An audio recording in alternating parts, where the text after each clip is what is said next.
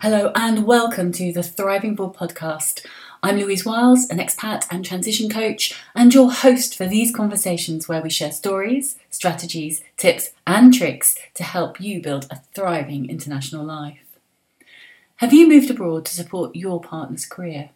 If so, this is a conversation for you. Over the years, I have met many, many expat partners, as well as being one myself. And our story often goes our partner comes home from work one day and says, I've been offered a great opportunity for a new role. The only possible problem is it's abroad. After much discussion, the decision is made to take this great opportunity. There's excitement, anticipation, mixed with a certain trepidation. We plan, we prepare, and then we say goodbye to friends, families, jobs, and colleagues and move abroad. The first weeks and months are busy in terms of settling in, adjusting, getting to know the area, meeting new people, and generally finding our feet. Our partners are busy, busy settling into their new role and often travelling a fair bit too. Life settles into a new routine, and everyone tells us you're so lucky. Friends and family visit. And some of us are really fulfilled with this new life around 30% according to the research. For others, there's a nagging feeling that there is something missing, and the partner begins to wonder, well, what's in it for me? In episode 68, last week's episode, Louise Ross spoke about Eric, an expat partner who realised that when he moved internationally for the second time, he would really have to find something for himself and make that a priority. And this is something that my guest today, Margaret Gilmetti, recognises only too well. Excited to live internationally and fulfil a lifelong dream of travel and adventure, Margaret was excited to embark on her first international relocation with her husband. But as the first move morphed into the second, the third, the fourth, the fifth, and so on, Margaret increasingly asked the question well, what about me? Listen as Margaret shares her amazing story, her insights, and what she learned from her exciting international adventure through nine international moves. As always, you can go to the blog post associated with this podcast episode, look for episode 69, and there you'll find the transcript if you prefer to read. And while you're there, please sign up for my regular Thriving Abroad newsletter. Then we can keep in touch and I can keep you up to date with all the latest Thriving Abroad news. Enjoy the conversation. So, hello and welcome to this Thriving Abroad conversation. And I'm really excited today to welcome Margaret to the conversation. Hi, Margaret. Hi, Louise. How are you? I'm very, very well, thank you. So, Margaret is sitting in Switzerland right at this moment. Yes. Is that right? Yes, yes and I'm speaking to you as always from the UK. I always think it's really nice to know where we are sat right. in the global sense as we're talking. So paint that picture for everyone. So, Margaret, just tell us a little bit about your expat journey and so what led you to have the mobile lifestyle or life that you have had and led you to write the book that you wrote, which we're going to talk a bit about during our conversation today. Okay. Uh, first of all, thank you so much for having me. I really love what you're doing with Thriving Abroad, so I really, really appreciate you including me. Um, what you. led me to my expat journey was my husband's career. I had been a traveler since uh, I could travel, really. My mom always said I was born with one foot at home and one foot exploring the world. So I was always inherently someone really interested in the world but would have probably been happy be- being a traveler until I met my Swiss husband. I'm from Chicago originally, and he had already lived overseas, and it was really important to him. He loves to be inside of a culture. Uh, mm-hmm. And so when his company, which was at the time Four Seasons Hotels and Resorts, asked us, would we move to Egypt? I said yes. Um, it helped that I have a, my college degree is in Arabic and French. So it was really fulfilling mm-hmm. a dream for me. Uh, and then subsequent to moving from, we moved from Chicago to New York to Paris to Cairo to Sharm el Sheikh to Chiang Mai to Bangkok to Chicago to Singapore to Chicago. So that's our journey. Um, and it really was an extraordinary thing. It, but it did start out because I wanted to be open minded to the notion of being inside a different culture as opposed to just visiting it. Mm, mm, mm. Fantastic. And then to your second part of the question, why I wrote the book Bravish, uh, Memoir of a Recovering Perfectionist, uh, it was after, and I don't want to get too political, but after a certain presidential election where mm-hmm. I mm-hmm. felt that uh, my country, the United States, that there was a certain pressure that the other was bad. The other was bad. And my experience living on four continents and visiting almost 50 countries is the world is not my enemy. Um, I would never have le- learned what I learned if I hadn't lived in all these different places, I wouldn't have met all the amazing people I met if I hadn't hadn't traveled there. So I started out by thinking, I'm going to share my traveler's tales. And as I started to write, the book morphed into not only my physical journey, but my emotional journey, starting out as a trailing spouse and then finding my own creative voice again uh, as the years went on.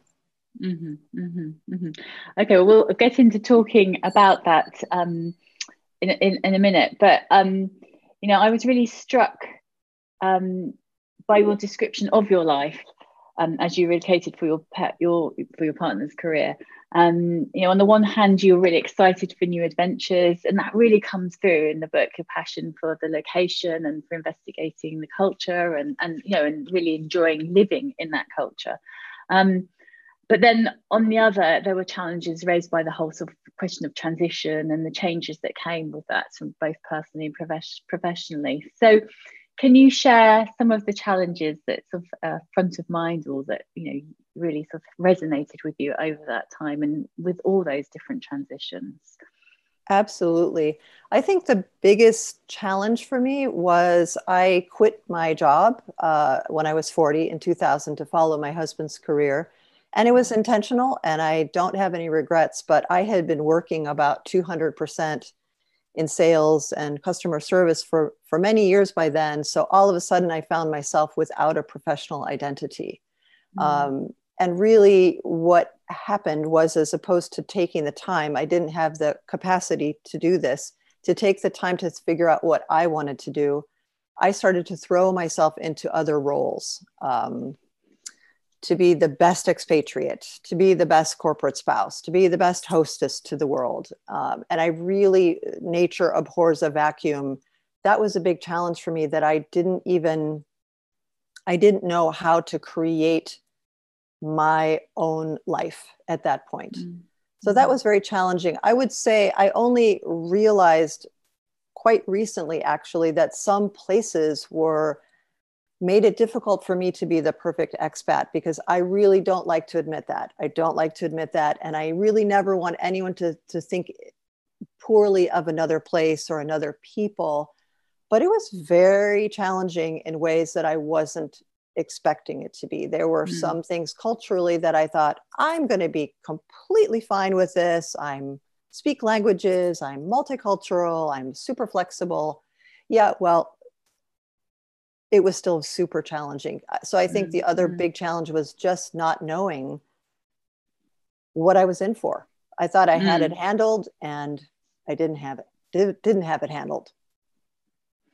That's quite interesting, isn't it? So our, our belief about our openness could actually right. be a challenge. Absolutely. Absolutely. For me, it was a matter of some of those attributes that are really um, things that I, I consider great for someone who likes to travel and live abroad, but in mm-hmm. excess, you know, as you say, I think they're good qualities to have to be open, but mm-hmm. it's good to also know what our limits are. And I mm-hmm. didn't know what my limits were. I just always was a glass half full person. And I was completely blindsided by the fact that sometimes I was very lonely and very mm-hmm bewildered. So a lot of loneliness and bewildered that I was not expecting at all. So I was blindsided by my own, as you say, some of the attributes. Uh, I went in uh, all guns blazing and yikes, it caught me by surprise. But and I do think that I mean you moved so many times. Number one, so there was so much change going on there, but also the way in which you moved. I think at one, at one point you you talk in your book I and you say I think when you moved to Egypt, you had one week. Right. Or you gave yourself one week to settle down. And then the next right. move, you gave yourself a month. exactly. And I, I can relate to that because I remember when we moved to Madrid, my first move, I thought, well, you know within a month I'll be settled in I'll have made all these friends right. and it will all be lovely and easy and and by three months I'll speak Spanish fluently and you know no that didn't happen and um all I can say is I think you definitely live and learn as an expat most definitely exactly um, exactly but I'd also say the nature of the way in which you moved probably was a cha- challenge in that respect because your husband was immediately into a very demanding time intensive role wasn't he so that's yeah. very true. That's very true. And we've had some conversations about that subsequently. Uh, once I found my voice, uh, because it's true. My husband, Patrick, would, and he's the first one to admit that. He said, I know it was much easier for me because he would arrive at a Four Seasons hotel, be whisked away, and mm-hmm.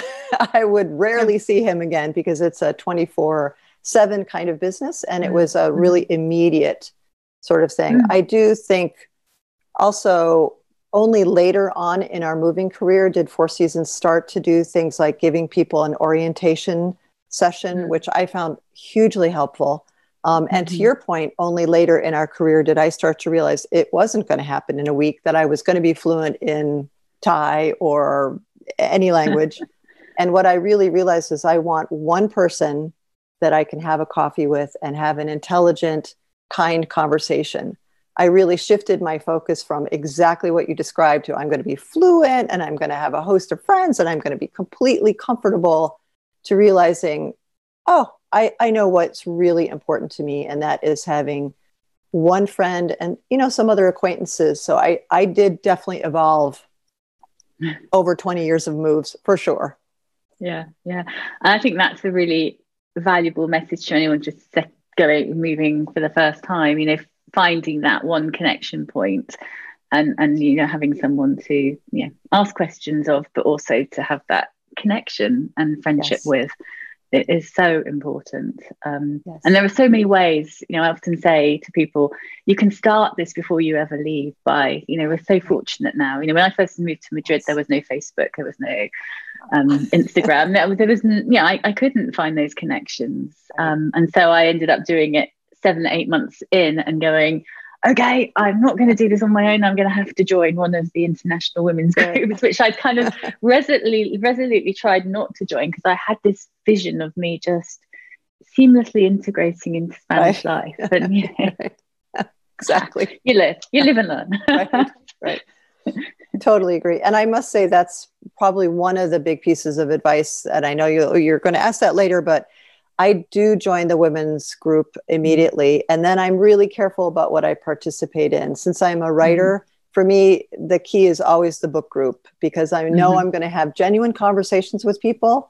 Um, yeah. I can really be myself and talk about mm. something mm-hmm. that matters for, for me. There are other parts of women's groups that don't interest me as much, but mm-hmm. Mm-hmm. I've learned to really jump in. And in fact, when we moved back to Chicago, my hometown, before we arrived, I joined the International Women's Group there, even in my hometown, because mm-hmm. I I needed to be with other people who have a broader vision. I, I, needed to be with women who understand that the world does not stop at our county mm-hmm.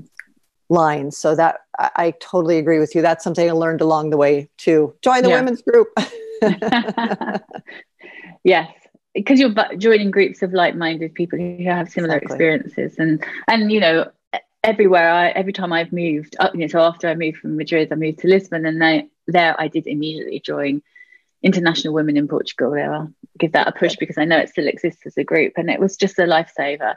And um, and like you, chose the groups I wanted to belong, be be, be involved in, and and it just yeah, it kick-started that whole social side of, of life mm-hmm. and gave me something to focus on in those early week, weeks and months.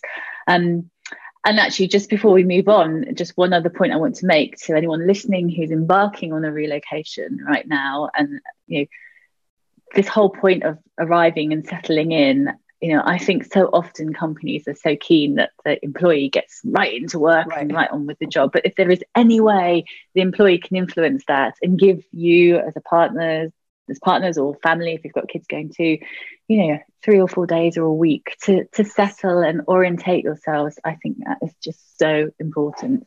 Um, I completely agree. I completely agree. And also to be with our partners in this new setting, because mm. as difficult as it has been it's they each move has been one of the highlights of my life i mean i really mm-hmm. wouldn't trade i don't care how hard it was i wouldn't trade a second of it but i would have loved a little bit of time with my husband just to say wow look at us we're in fill in the blanks and yeah. just to experience yeah. that together as a couple as opposed to immediately being kind of ripped off into these different directions so i completely agree with you if companies yeah. could see an orientation tour and a couple days just let the family or the couple go gosh look at us we're in someplace really special i completely agree with you yeah yeah yes because it's i mean people, people talk about onboarding to a job i hate the word onboarding right. but you know companies will give that time but i think there is you know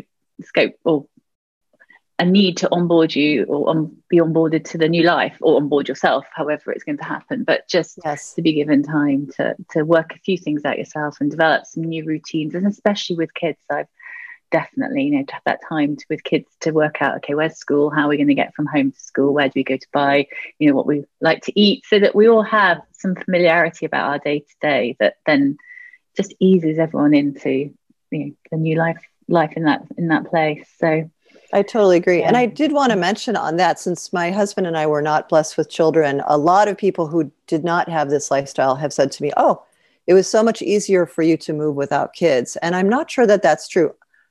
On a, on a logistics level, for sure it was true. For mm. sure it was true. Mm but mm-hmm. to not have the social setting of the other parents groups and the schools and whatnot so that's just a note to anyone who's doing this without children i hear mm-hmm. you contact me because i know it's a it's a different kind of journey to not have that immediate sort of enveloping for better or worse uh, school situation with kids I, I but i totally get what you're saying as a parent it must be very nice i want to know where my kids are i want to know their school i want to and i want my partner to see that too yeah, yeah, yeah. And I, I totally agree with that because I, I, moved without kids. You know, the first two moves, no kids. So that's when I learned, you know, that I needed to find these clubs in order to make. Because otherwise, I was on my own. It was, you know, my my first. I remember my first five or six months in Madrid the first two or three, I just couldn't believe how lucky I was not having to get up and go to my job, which I hadn't really been enjoying every day. I could go to my Spanish language lessons and the gym and walk around Madrid and you know do my thing, and I loved it. But then suddenly, I realised, you know, actually, Louise, you're actually quite isolated. I think probably at the end of that first sort of cycle of language lessons and the students, they were all a lot of them were younger than me, but they were doing kind of a term lessons at the university and I just joined in with them. They all went home again and I was suddenly, oh, now I oh. need to start again. And mm-hmm. yeah, without kids it's it's very difficult. The kids certainly have given me structure later on you know, as we mm. moved in yeah and a way of making friends definitely yeah. yeah so that kind of brings me on to kind of you know a lot of our listeners are expat partners mm-hmm. um so they've moved because of their employees jobs and so they're going to relate to a lot of the challenges we're, we're talking to. Um, and i've you know in previous podcasts i've talked with other people about how this experience can lead to an existential crisis in terms of you know what am i going to do with my life um, and and how am i going to take sort of my professional life forward? And is that something that you can relate to? Is that something that you found yourself asking yourself questions about as you moved around? 100%. 100. and in fact, and I, uh, that's really what my book is all about was going in thinking, oh, just what you said with the Spanish lessons. I finally have time to write what we call the great American novel. And I had my turquoise blue journal and I would go to the cafe and quickly because of the existential sort of the void of not knowing who I was anymore really without a business card, as I say, I started to really fill in the void with other things. I started, mm. I put off the book because it was easier for me to get a quick payoff from being really a people pleaser. And uh, I mean, I could fill in some emotional gaps really quickly. So when I was feeling lost existentially without a career, I filled that in by being the perfect wife, the perfect corporate entertainer, the perfect mover, the perfect. I put a lot of perfect roles in there which really got me far away from what I said I wanted to do. So mm. it was a huge existential crisis, which I didn't recognize at the time. Uh, of course, mm. hindsight is 2020. I see that now, but I was putting a lot of things in to keep that existential void at, at bay. I don't want to get too uh, philosophical, but I really think it's a it's a it's a big issue for people to suddenly find themselves in a situation where we're not exactly sure who we are, um, mm-hmm. where we belong. I it became clear to me that I was no longer a hundred percent a Chicagoan. I was no longer a hundred percent. I was somehow my roots were different. Um, so on a lot of levels, I think it's really can be very destabilizing for people. So yeah. yes, I relate to that a hundred percent. Yeah, yeah, yeah. And I, I think, you know, when I when I think back also to my time, and I think, you know, I had kids. So I worked when I was in Madrid, then moved to Lisbon and and studied, and then and then became pregnant with my first daughter, and then we had children. And I can totally relate to that. So you were the perfect wife, do it in, in everything you did, and I kind of filled my void by being the perfect mum in a way. And I still have that playing back to me now because I built my own self-esteem around how I do everything, you know, for the family and for the kids. Right. And and now I try to combine both. and you know, and I can it's still, yeah, it's still, it's still, and I I can see why I did it. And when I read that, you know, as I was reading a book, I, I was reflecting on that part of my life and thinking, oh, is that what I was doing? Kind of rather than you know, I made up this story around how I don't have time to work full time, nine to five, and you know, so I had my business um, and built my business and thriving abroad around it. Okay, so I do have a professional focus, and that's growing now. My kids are growing up, so I have much more time now. But whilst they were younger and we were still moving, um, that really did take up a lot of my time. I know in your book you talk about you know settling into new locations and the time it takes and the transition and and and you know and that kind of a distraction from the blue book and writing and right. going to the cafe and right. i can i can see parallels i can see parallels thank you for seeing me so what what what's the um yeah what how, how, if, if, other people are listening and they're thinking oh my goodness perhaps this is what's happening to me and mm. i'm i'm doing something similar what would your advice be to them Wow. My advice would be to try to get really honest with ourselves uh, and try to see what payoffs we're willing to let go of. Because what you just said, being the perfect mom or me being the perfect corporate spouse, there was a very strong payoff. So I mm-hmm. kept saying I wanted to do one thing, but I kept doing another thing because the payoff was really, really strong. Um, it was only when I got really honest with the fact that I really wanted something else. I didn't want to just be the perfect fill in the blank everything. Mm-hmm. I really wanted to refine my creative expression. Mm-hmm. The sh- the shift happened then when it became really clear to me, oh, I want something more than I want the status quo. I'm willing yeah. to sacrifice. You know, I talk about taking off the the crown and the angel wings and the superwoman cape and all the stuff that I had layered on because it mm. felt really good. It felt really mm. good to have people say, "Oh my mm. gosh, you're so brave and you've moved around the world and you're so such a great daughter and blah blah blah." And I treasured all of those roles, but I knew mm-hmm. that I was tricking myself if I didn't at some point say the talk is the clock is ticking. What do I want to do? Um, I mm-hmm. also mm-hmm. think I got a lot more honest in my conversations with my husband to say, I still absolutely, I'm crazy about him. I support him 100%. But I needed to create my own life. And I needed his mm-hmm. support to remind me when I was slipping into old behavior because he can mm-hmm. tell when I'm filling in the void by, oh, oh, she's sliding back into old roles.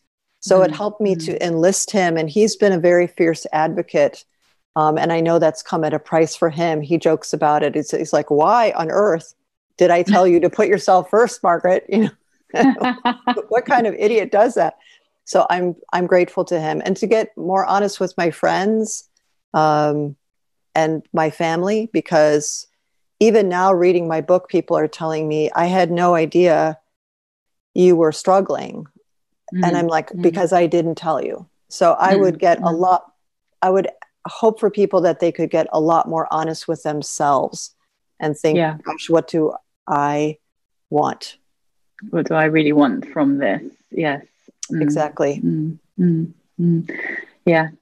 And I think also, I think it's also important to say, and I'm, I'm just thinking back to some research I we, I did back in 2012, where we had a lot of um, expat partners talk about careers. We asked questions about their, you know, their how their careers had played out in the face of international relocation as an ex, as a partner, and um, you know what they really wanted and had those wants being realised. And and some about 78% said they wanted a career of some sort, but the 22% said they didn't. And I do remember one one person's reaction, which was really strong, and saying, you know, I, I kind of even resent a survey like this because you're implying to me that I should mm. want something more and I'm perfectly happy with what I have. So I just want to say to anyone listening to this going, I don't recognize this and I am perfectly happy that that's absolutely fine. Absolutely. we're not trying to say that you should be anything, um, but just recognizing that, you know, a lot of people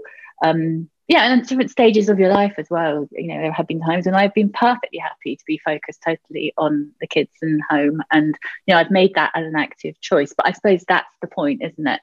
Exactly. You're making an active, conscious choice about how you're spending your life and being really intentional about that because that's the other thing I've learned is that time zooms by when you're right. when you're living your life in those chunks of time, you know, two years here, three years there, one year here time just goes because you spend so much time preparing to move, moving, settling in, and then oh, another year's gone, and then another year, and, and, suddenly you're looking back and saying, "Gosh, that's five years gone," and my intention was, but I didn't actually ever get to that.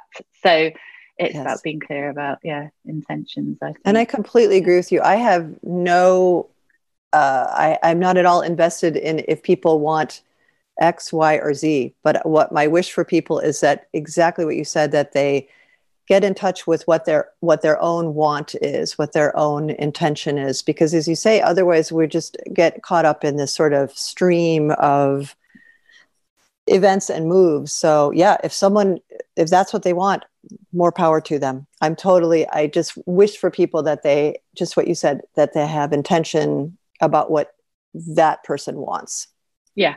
Yeah and i guess it doesn't have to be a professional intention it can be personal you know it can be how am i going to spend my time and what do i want to be focusing on and if yes. it's not career that doesn't have any doesn't resonate doesn't have any attraction that's that's fine if you Absolutely. you have the support you need to not need that then you know what is it you want to do personally where is your yeah intention exactly there? yeah yeah um so that kind of links into my next question which was um that you, you talk about midlife being a transformative time.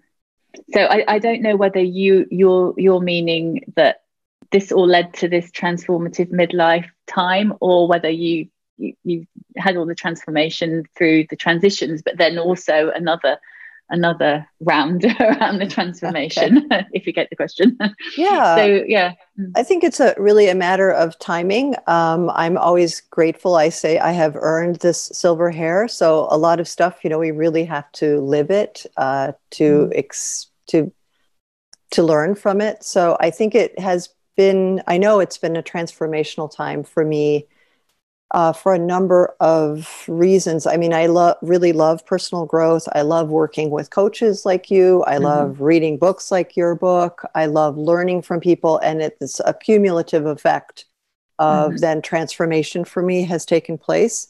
Uh, I do think. Uh, well, I can only speak for myself that it really, the transformation started to happen after I had had enough experiences to have kind of a critical mass where I could see, oh, okay, I want things to be different than they were the first few times. Mm, hmm So gradually things built up to the point where you, yeah, it, it was time. it was time. The tipping point. A tipping like, point, yeah. exactly. A tipping point, yeah, yeah, exactly. yeah, yeah.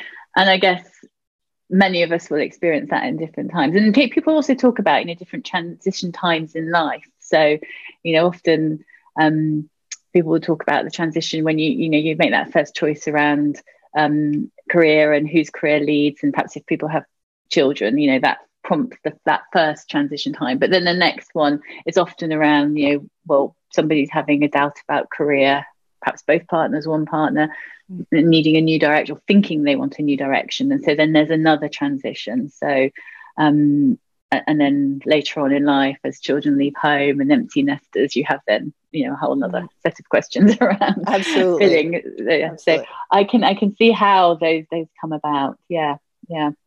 And I think um, a lot of my transformation perhaps came when I was starting to care for my parents at the end of their right. lives. So mm-hmm. living in Singapore, but my parents in Chicago, um, it kind of forced the question. I was it, it was uh, I was grateful to be able to get on airplanes. I'm grateful mm-hmm. for the existence of airplanes. I hope we can get back to them soon because mm-hmm. it allowed me to go back and be uh, participative in their care. But that was definitely a very transformative time for me. It it focused things very very firmly. I mean, it really the sense of the passage of time and mm. Sort of what what was I waiting for to live my own mm. life. So mm. I, as you say, as a parent, I'm sure the the empty nest experience, having children and then having them leave, there are some mm. definitely some sort of crucible moments where I think each of us is forced into a transformation, and that was probably one of the biggest ones for me was yeah. seeing, oh yeah. gosh, uh, this really, the clock is ticking in ways that mm. maybe I didn't want to see before. Yeah. Yeah. Well, and I think we all kind of live through, I don't know, not everyone, because obviously everyone's life and, you know, age of parents and illnesses and so on differ. But yeah, those points arise and they cause you to to reflect, don't they, and flip back mm. on. Um, and and and I think particularly when you're an expat and you're having to cope with those kind of challenges from a distance as well, that kind of makes even more pertinent, doesn't it? Because you're having to plan your life around trips back and yes, um, and and that can be really challenging. Yeah. Yes. Mm-hmm. Um. So, I would like to ask this question because um, hindsight is a wonderful thing. so, if you were sort of looking back on your international journey um, and all that you've experienced and learned through it, what would your advice to your younger self be about um, you know, embarking on this international adventure and, and how you would approach it? or suggest they you, your younger self approached it? um, I would say ask for help. Ask for help from every possible human being that you can reach out to. That was definitely the mistake I made. I had to learn how to ask for help and how to accept help. Um, mm-hmm. And that happened during my expatriate journey. As I say, I really thought I had it. So why would I ask for help? I didn't want to mm. bother people. People want to be bothered, people really mm. want to help. I mean, I'm ecstatic when a new expatriate asks me, you know, or, or if there's any way I can be helpful. And I wish I had known that. I wish I had known mm. ask for help because I did all the reading I could, but just like you, there weren't Facebook uh, groups. Mm. There weren't uh, a lot of the networks that are now. So I I love to try to create those and yeah. made an mm. effort mm. to create those, but it's a lot easier now. There is help out there. So for me, it's for sure ask for help and accept help. Yeah. And I, I guess with that comes that kind of vulnerability, doesn't it? And exactly. don't mind being a little bit vulnerable because I think exactly. we all, yeah, mm, we exactly. all want to seem as though we're capable and coping. Right. right. And, uh. We will have our challenges. exactly. I yeah, agree. Yeah. yeah. And and I think that's another thing about sort of expat groups, and perhaps that's how you know that they have really increased in numbers in recent years, I think, and, and because of social media too. And you see a lot more sharing and a, bit, a lot more honesty about the experience than mm. probably we saw or even heard 10, 15 years ago. You know, I remember when I first started working in this area, people would say, oh, in the expat groups, no one actually talks about feeling unhappy because that, you know, a they don't know whether the you know boss of their husband or partner exactly. Is sitting across the table so they just don't actually admit and it was only in small intimate groups that people would start to open up um, but i think that's beginning to change a bit yeah mm. i'm happy to hear that thank you for being a part of that because i really think it it will make things a lot easier for people I mean, I'm not a mm-hmm. big fan of, I, I, love to dip into the pity pool when I'm feeling really sad or low. I put the bubbles in the pity pool. I take in a book. I take in a cup of coffee. And then once, you know, the bubbles dissipate and the water's getting cold, I, it's time for me to come out. So I don't spend a lot of time, but mm. I mm-hmm. do think it's really important to be honest. And as you say, that really does take some vulnerability. Um, I've never once had any one person say to me, "You shouldn't be so honest. You shouldn't be asking for help. You mm-hmm. should you should shut that mm-hmm. down." Um, I do genuinely think people want to care. It's up to me. To give people the opportunity to be helpful, and I love that there are resources out there. Yeah, yeah yeah.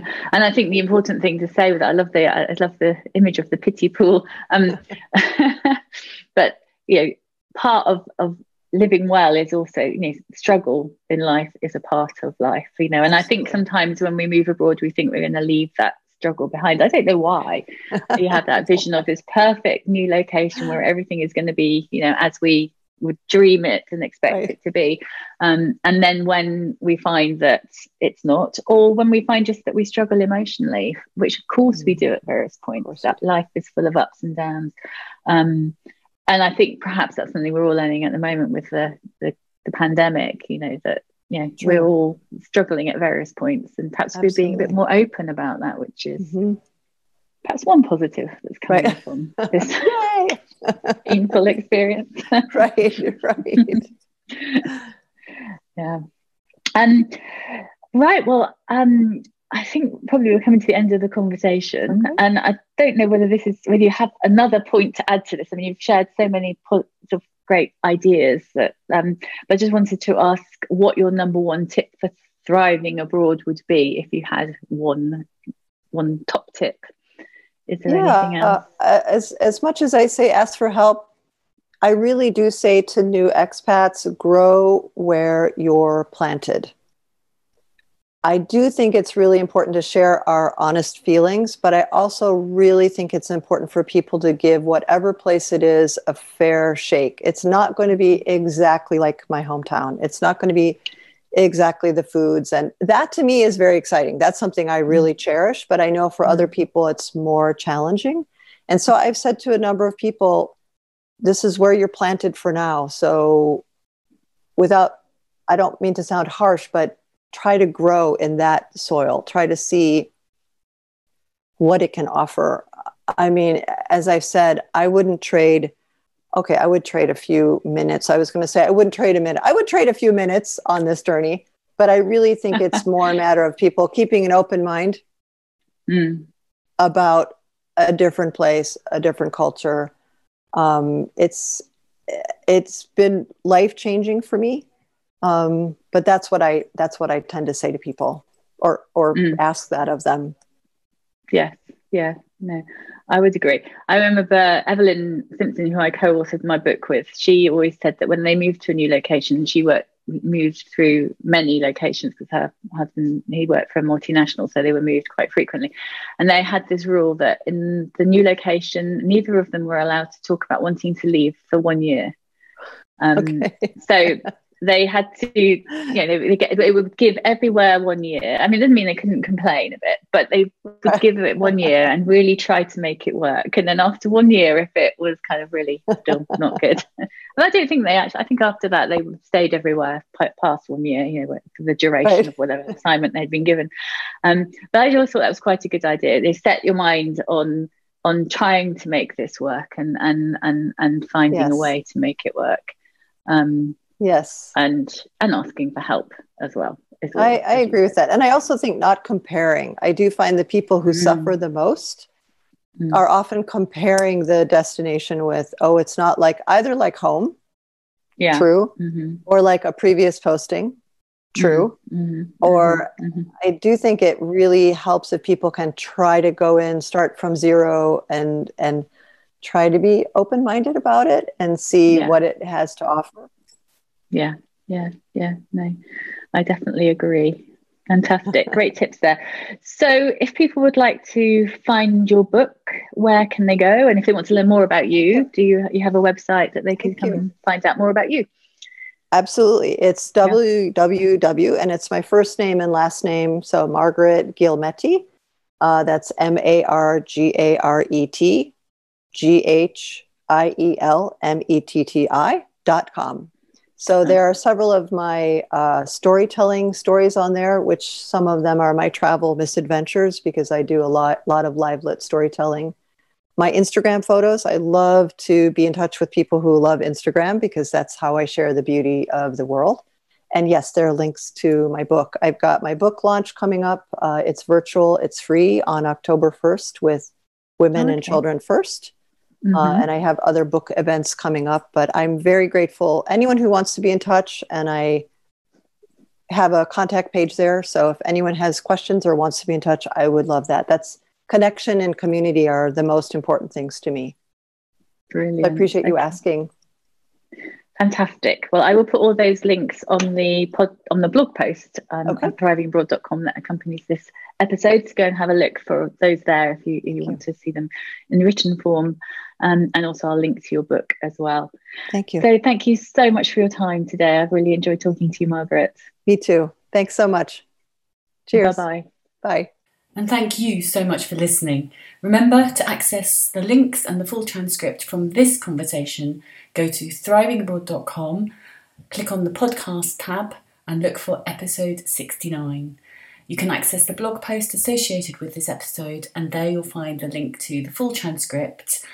And also, while you're there, don't forget to subscribe to receive the regular Thriving Abroad newsletter so I can keep you up to date with all the latest podcast and Thriving Abroad news.